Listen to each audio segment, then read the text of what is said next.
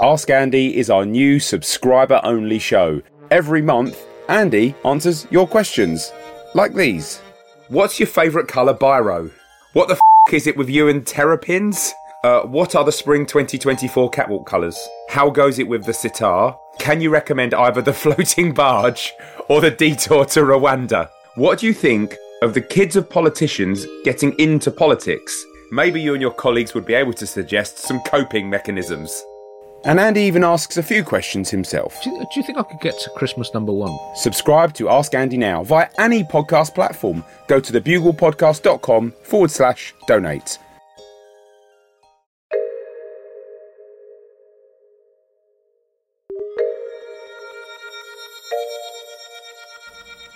Hello, Buglers.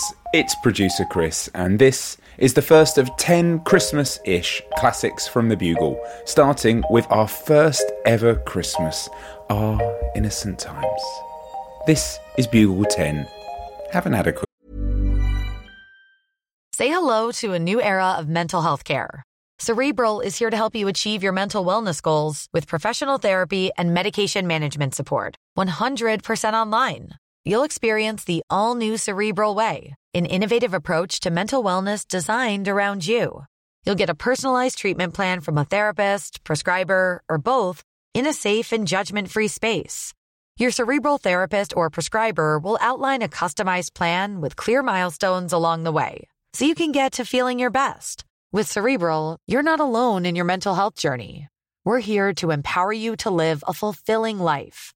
So take that first step towards a brighter future and sign up today at cerebral.com slash podcast and use code ACAST to get 15% off your first month. Offer only valid on monthly plans. Other exclusions may apply. Offer ends July 31st, 2024. See site for details. Christmas. So, in today's Spangly Christmas Bugle, we lead off with some of the Christmas based stories to make you feel Christmassy at this very Christmas time. And Kwanzaa and Hanukkah. Christmas to me, John, is like a self-assessment tax return. Uh, it comes around once a year with the dread inevitability of a drunken car crashing into a bus stop. You always leave it to the last minute. It's ruinously expensive, but it's always slightly more fun than you anticipate. Well, Merry Christmas, everyone. You old Scrooge. It's that most wonderful time of the year. So, our top story this week the Pope has looked at global warming and thought, well, I'm not yet convinced. Pope Benedict XVI launched an attack on climate change prophets of doom, warning them that any solutions to global warming should be based on firm evidence and not dubious ideology. These remarks will be made on January the 1st for World Peace Day. And what better way to start the new year than with an ear-catching piece of environmental scepticism? It's just what Jesus would have wanted. It might strike some of you as being uh, a bit odd that the head of the Catholic Church has called for firm evidence to be used rather than dubious ideology. This, of course, is the same Catholic Church that has brought you such entertaining science as turning biscuits into real human flesh and the incredible spermless embryo. The Pope is right, Andy. Maybe this is God's will. Maybe he thinks there are some design problems with his first generation Earth and he's sorting them out, adding some warmth here and there. These are not natural disasters, Andy, they're upgrades. He made this world, he can tinker with it. Looking at the environmental state of the world, it does seem increasingly clear that the world has been designed with built in obsolescence, uh, making it very like uh, Japanese TV, milk, and women. Let's just let that silence linger as that joke sinks in to 51% of the Earth's population.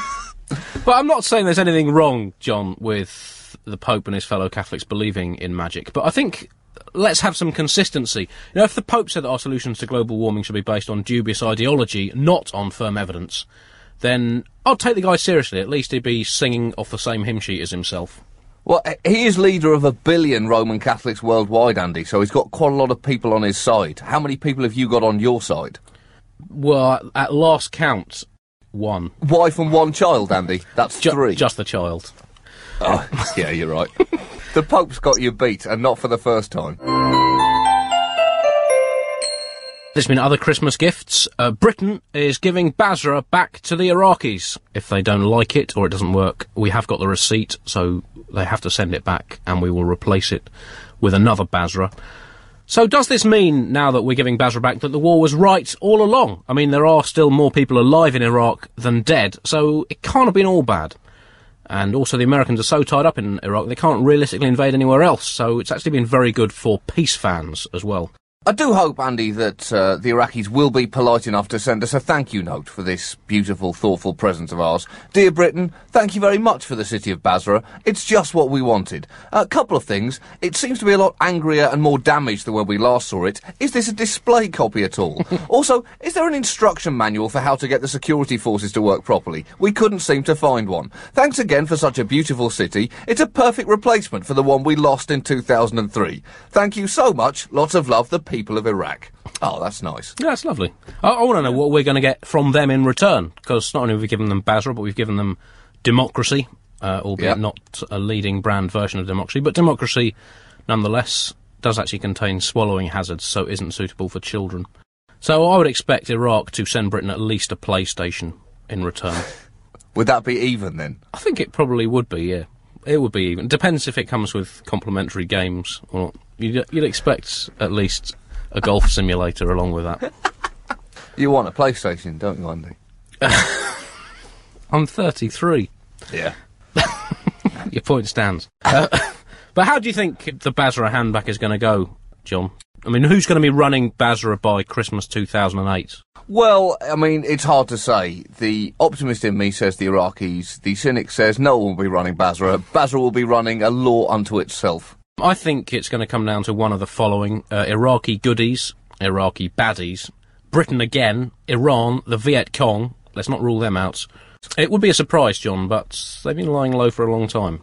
True. Very long time. Uh, Venezuela, let's not rule Chavez out. He's getting jaunty. Or possibly the New England Patriots. They just look invincible at the moment. They do. They do. If anyone can bring some security to that region, it is the Patriots' defence. Yeah. They're looking tough. Yeah. Really tough. And, you know, Brady can pick out the runners. So, and that could be crucial down Basra High Street. Yeah. Maybe Tom Brady can bring hope to that troubled region. Just uh, his percentage pass rate is so high, and the Iraqis surely would respect that. Yeah, and he's just calm under pressure as well, and that's Yeah. that's what Basra needs. But if you could be given a city for Christmas, John, what city would it be? Oh, that is a tricky one. I think I'd take Montevideo. Really? Mm-hmm.